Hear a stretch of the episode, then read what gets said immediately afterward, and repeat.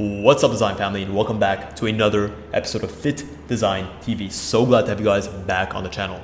On today's episode, I'll be taking you guys through why I personally believe that starting a fashion business is one of the most fulfilling things and most fulfilling lines of business that you can get into as an entrepreneur.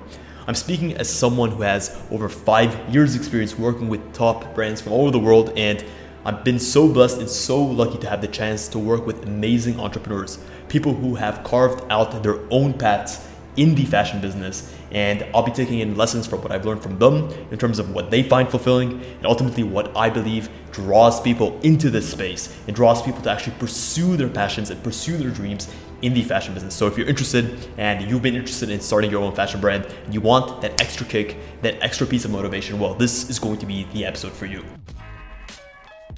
What's up, design family, and welcome to FittDesign TV.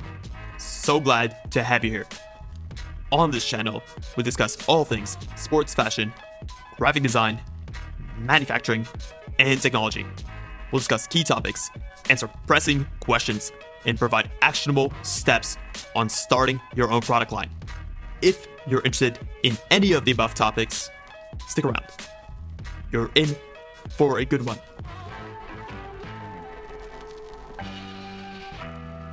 So, why is fashion such a fascinating business to get into?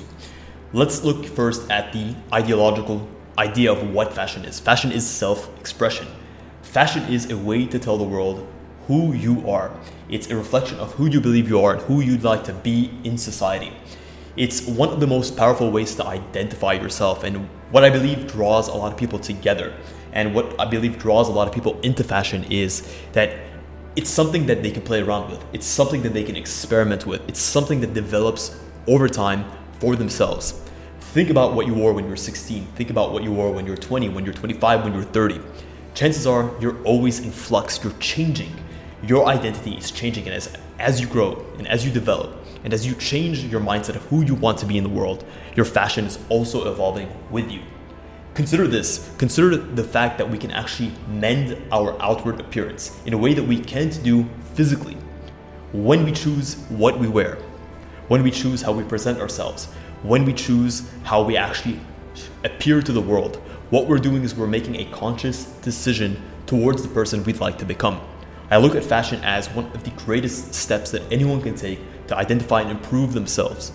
And when we come to creating our own fashion brand, or when a lot of entrepreneurs look at a space that they're interested, whether it's gym wear, whether it's activewear, whether it's fast fashion, whether it's ready to wear, what they're doing is they're projecting their vision into this business.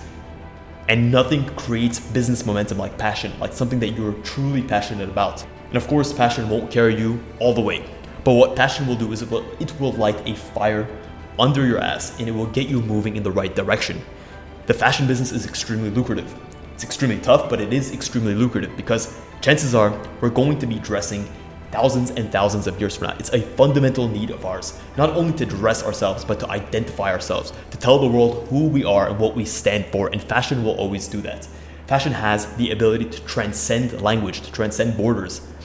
When you dress a certain way, and when you appear a certain way, Someone looking at you halfway across the world does not need to be able to speak the same language as you to know who you are and what you stand for, and that's powerful. Imagine this imagine being able to cultivate and create a brand that is able to allow people to project a version of themselves that was previously untapped. How powerful is that? Think about the ability of entrepreneurs to create clothing that has an impact in terms of how people are perceived when you wear a designer brand or when you wear your favorite brand, what you're doing is you're identifying with that community. You're identifying with that shared identity. You're telling the world, this is what I stand for. And it may seem vain, but it's not. When you stand for zero things, when you stand for nothing, what you do is you tell the world that I don't care. And I don't care not because I don't care, I don't care because I'm scared to care. Caring is not a problem. What caring shows the world is that you're willing to put your best foot forward and you're willing to project a version of yourself that you're proud of that is important to you. When you look at any type of business, look at filling a need for people.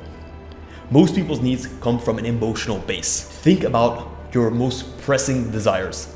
Your most pressing desires of food, shelter, love, whatever it may be, connection is always linked to your emotional state, to your emotional core. fashion has the ability to actually fulfill that emotional core for you, whether you're in the fashion space in a fitness sense. What you're doing is you're connecting to your customers emotionally. So understand this. This is one of the most powerful benefits and most powerful ways that I see the ability of entrepreneurs to connect with their customers. Get inside your customer's mind. Understand who your customer is. Understand what they're looking to do. Understand the person that they want to be and how your clothes can allow them to project that. If you can do that, then you have a viable business. What I see so many entrepreneurs and so many fashion brands doing is they go into the space trying to emulate the visions of other entrepreneurs. What you're doing is you're emulating a surface level trait. You can't understand what the founder of Gymshark or the founder of Alphalete or the founder of Nike or the founder of Dolce & Gabbana or the founder of Versace has deep in their mind, what they're trying to express, what they're trying to art- actually articulate. Because that articulation, that vision, that thing that they want to transcend onto their customers comes out in so many different ways and that's something you'll never be able to emulate. So you'll always be a step behind. And what i actually encourage people to do is consistently look at where you want to slot into or where you want to fit into the world. Who is the community?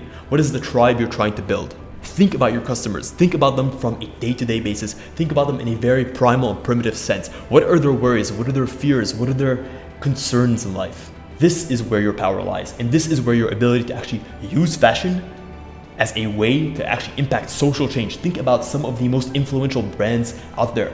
These are brands that we take as commercial brands, but they have such a strong impact in terms of how we think about pop culture, how we think about society, how we think about social norms. Don't underestimate your ability. Fashion is more than just the clothes, it's more than just the threat, it's an emotion. It's the way that you wish to see yourself and ultimately the way that your customers wish to see themselves. Thank you so much for tuning in to this episode of FittDesign TV. Until next week's episode, stay awesome.